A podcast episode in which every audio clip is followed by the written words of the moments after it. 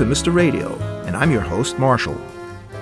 When the New York Times book critic Dennis Lehane writes about the opening of James Ellroy's novel Perfidia, he states there, Whalen's Drugstore, 6th and Spring Streets, the site of four recent felonies, 211 PC, armed robbery.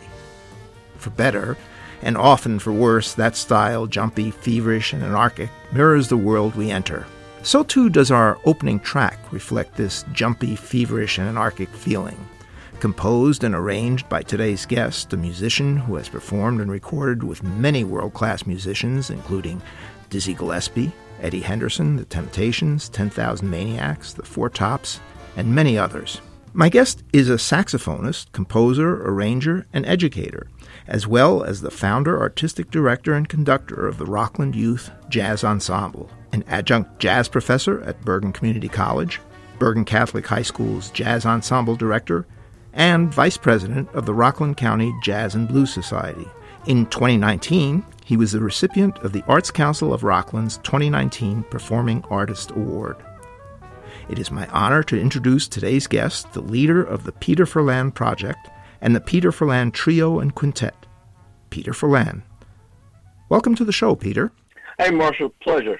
Thanks for having me. In your liner notes, you mentioned that the opening track that I played, Perfidia, was inspired by the historical romance and crime fiction novel Perfidia by American author James Ellroy. How did Ellroy's novel inspire you? Well, actually, I've been doing a whole series of inspired fiction, modern fiction. My last record came out in 2019, was called Between the Lines. Every song on that album is based on uh, modern fiction. And I'm an avid reader and found inspiration after reading books, either trying to depict the story or just feeling artistically invigorated. I've always have used that as a jumping board for me to compose.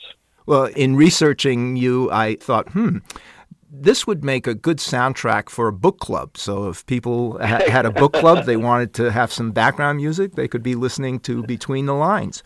But there you go. I appreciate that. you know, many artists are doing virtual performances. Perfidia was performed virtually. What's involved in doing something like that? Well, actually, yeah. So this pandemic has put a stop to the gigs. So basically, um, what I did was first I composed, you know, wrote the the score and the arrangement. I then sent everybody a part separately. There were nine musicians on that track. Also, um, what I had to do was create backing tracks for everyone to play along. What I did was first I sent it to the bass player, sent him all the the entire backing track with all the parts without his part. He recorded it and then sent it back to me. I used Logic Pro, audio uh, software, put him in. I then sent it to the drummer. Same process. He added his part, and then keyboards, etc., guitars, trumpet one, and, and, and the rest of the horns. That way, basically, by doing it, by building it up from the ground up, it still really had a very live playing, you know, as, as best as you can get it, you know, in, in that format. When they recorded themselves, they also recorded a video track uh, with it. They record it into a Logic or some sort of recording software so I could get a good file. But at the same time, they they videotaped themselves doing the recording and then linked up the audio to the video files. So the pandemic has really caused uh, musicians and artists to become technologically savvy. I mean, this isn't something. If you went to a, a club to play, you wouldn't have to worry about all these files and transfers and everything like that. But no, exactly, yes. but are are there advantages to performing virtually? Are there disadvantages? You know, there's still nothing like playing the, with other musicians live. With that said, this is the closest I could get to it, you know, and uh, it did give me an opportunity to compose and hear my music. And I would say that I did teach Pro Tools. I knew Pro Tools, but I stopped using Pro Tools about a year ago doing this, I learned logic so, during this whole process. So, so in that case, it actually did help me. So. so, if you're in a in a live venue and somebody has just finished a solo, you'll hear somebody in the audience yell out right. or clap. Uh, what kind of feedback do you get on a virtual performance? That's the thing. You really don't get it other than just posting it in on YouTube and Facebook. You know, that's pretty much the only feedback you get. Perfidia, you can find it on um, my Facebook page, but in actuality, through that and a couple other postings, it got close to like 10,000 listens. So, you know, there you go. Well, that's pretty impressive. It would be hard to fill a club up with 10,000 people in the audience. Uh, well, yeah, so, uh, yeah. I mean, with that said, how many people actually listened to the whole track? I don't know, but definitely had 10,000 clicks, and people did, you know, at least uh, hear some of it. And saw my name. So in that respect, it was actually quite good. Yeah. So you can get some positive feedback. Yes, I, that, that that's yes. It's. I'd like to get back to the uh, literary aspects of your your music, and uh-huh. th- they've not gone unnoticed. Filipe Freitas, a reviewer for Jazz Trail, wrote about your album Between the Lines and stated. Peter Furlan is an able saxophonist, composer, and arranger whose eclecticism is well patented on this particular project, in which a crew of 10 qualified and versatile musicians are at his disposal to play music inspired by the modern literary fiction. I'd like uh, our listeners to hear Invisible, a track from this album, but perhaps you could tell us more about the musicians on this track. On the record is the virtuoso trumpet player Vinnie Cutro the great baritone saxophonist Roger Rosenberg, trombonist Eric Storkman, alto saxophonist Andrew Beals, guitarist Saul Rubin, bassist Peter Brendler, drums Nadav Zelniker, and keyboardist Neil Alexander, and myself. So I, should, I think I covered everybody. Well, let's. And the so, the solos on this track is Roger Rosenberg playing bass clarinet, and myself playing tenor let's take a listen to Invisible.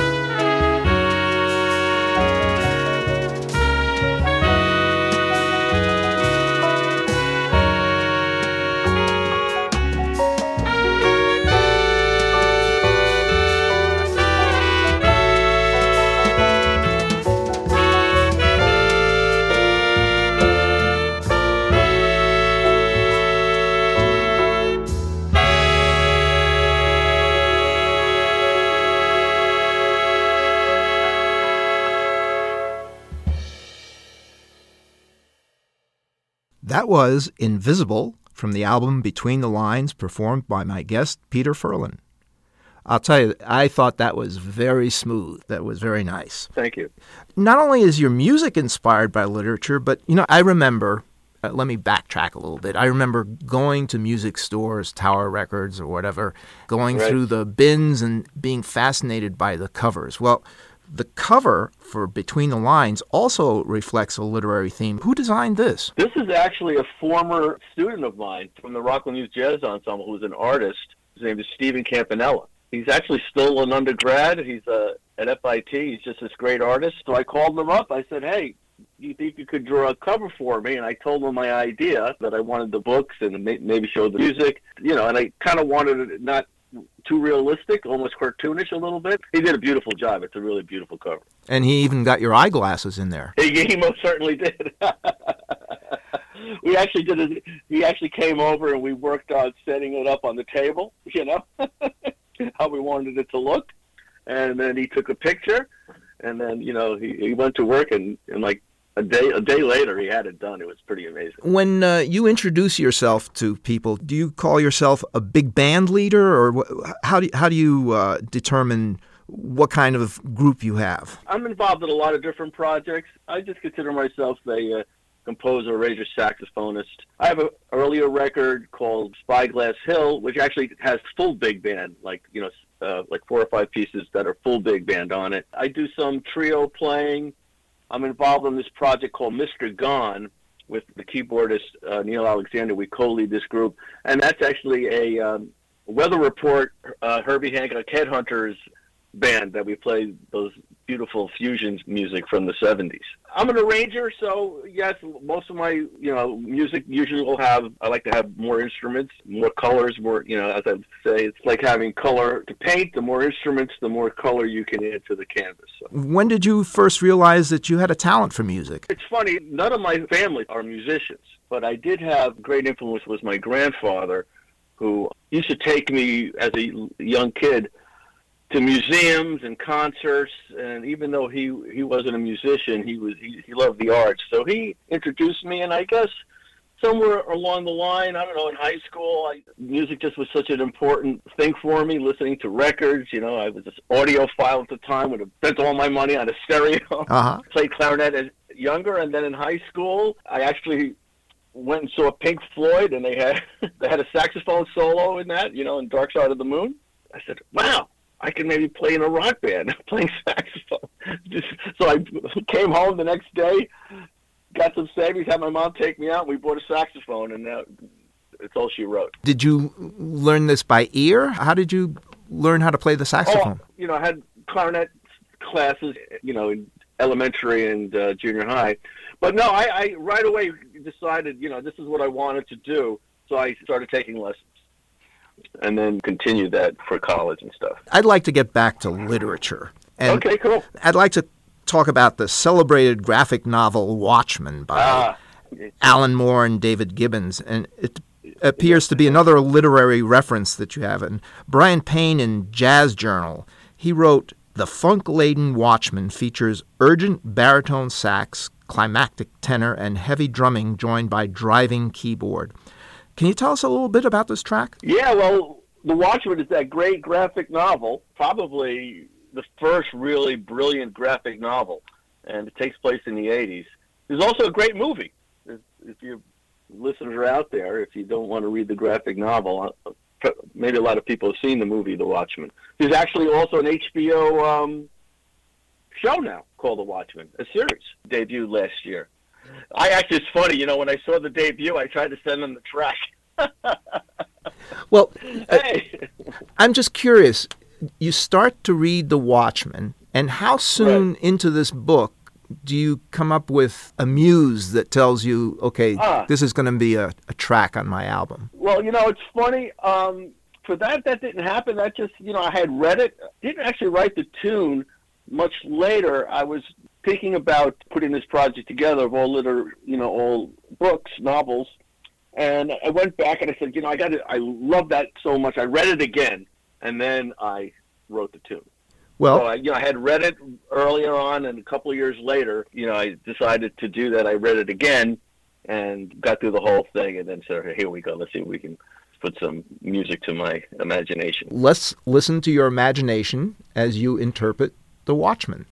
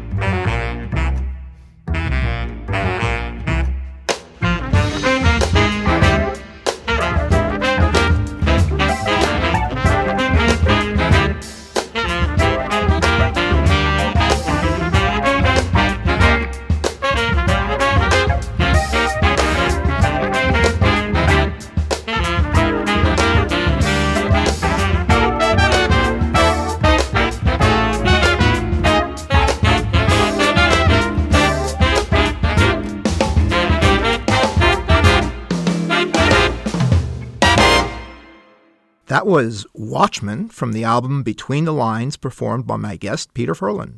Before we end up our show, I'd like to make sure that our listeners know where they can get your music. I have a website, peterfurlanproject.com. You can get it on Amazon. It's on every streaming service. If you go to the website, it'll take you to a Bandcamp page where you can download it there. You can order the CD through that, or pretty much everywhere. You know, be honest with you, any streaming service it's on, that's today's world. You know, you can reach a lot of people, but if you want a hard copy of it, then you have to order it through Amazon or through my website. Well, I'm sure people will be going there. I, I hope so. That'd be great.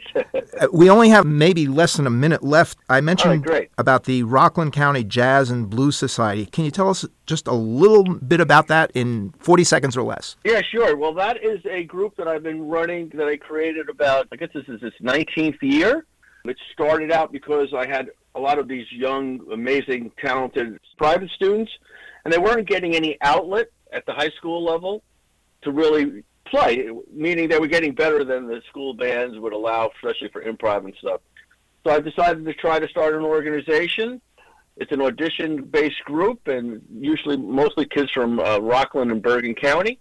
When it's not during the pandemic, I we rehearse out of uh, Maureen's Jazz Cellar in Nyack, New York. This great uh, jazz club, one of the best in the Hudson Valley. Yeah, you know, I, every concert we have guest artists. It's been a real pleasure, you know, between. Uh, so I run that group. As you said before, I run Bergen Catholics Jazz Ensemble, and I'm also the Bergen Community College Jazz Ensemble director. All three groups feed each other, and I really do enjoy passing the, the, the legacy of jazz onto onto these young, uh, wonderful students. Well, Peter, I'm so happy that you were able to take the time to speak with me. And now I'd like to, no pun intended, close the book on this interview by, uh, by returning to Perfidia. And thanks again, and I hope to hear from you again real soon. Marshall, thank you so much for having me. It was a real pleasure.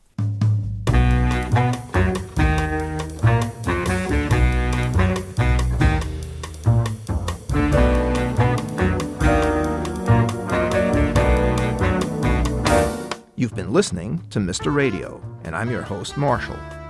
Be sure to tune in next week for another episode of Mr. Radio.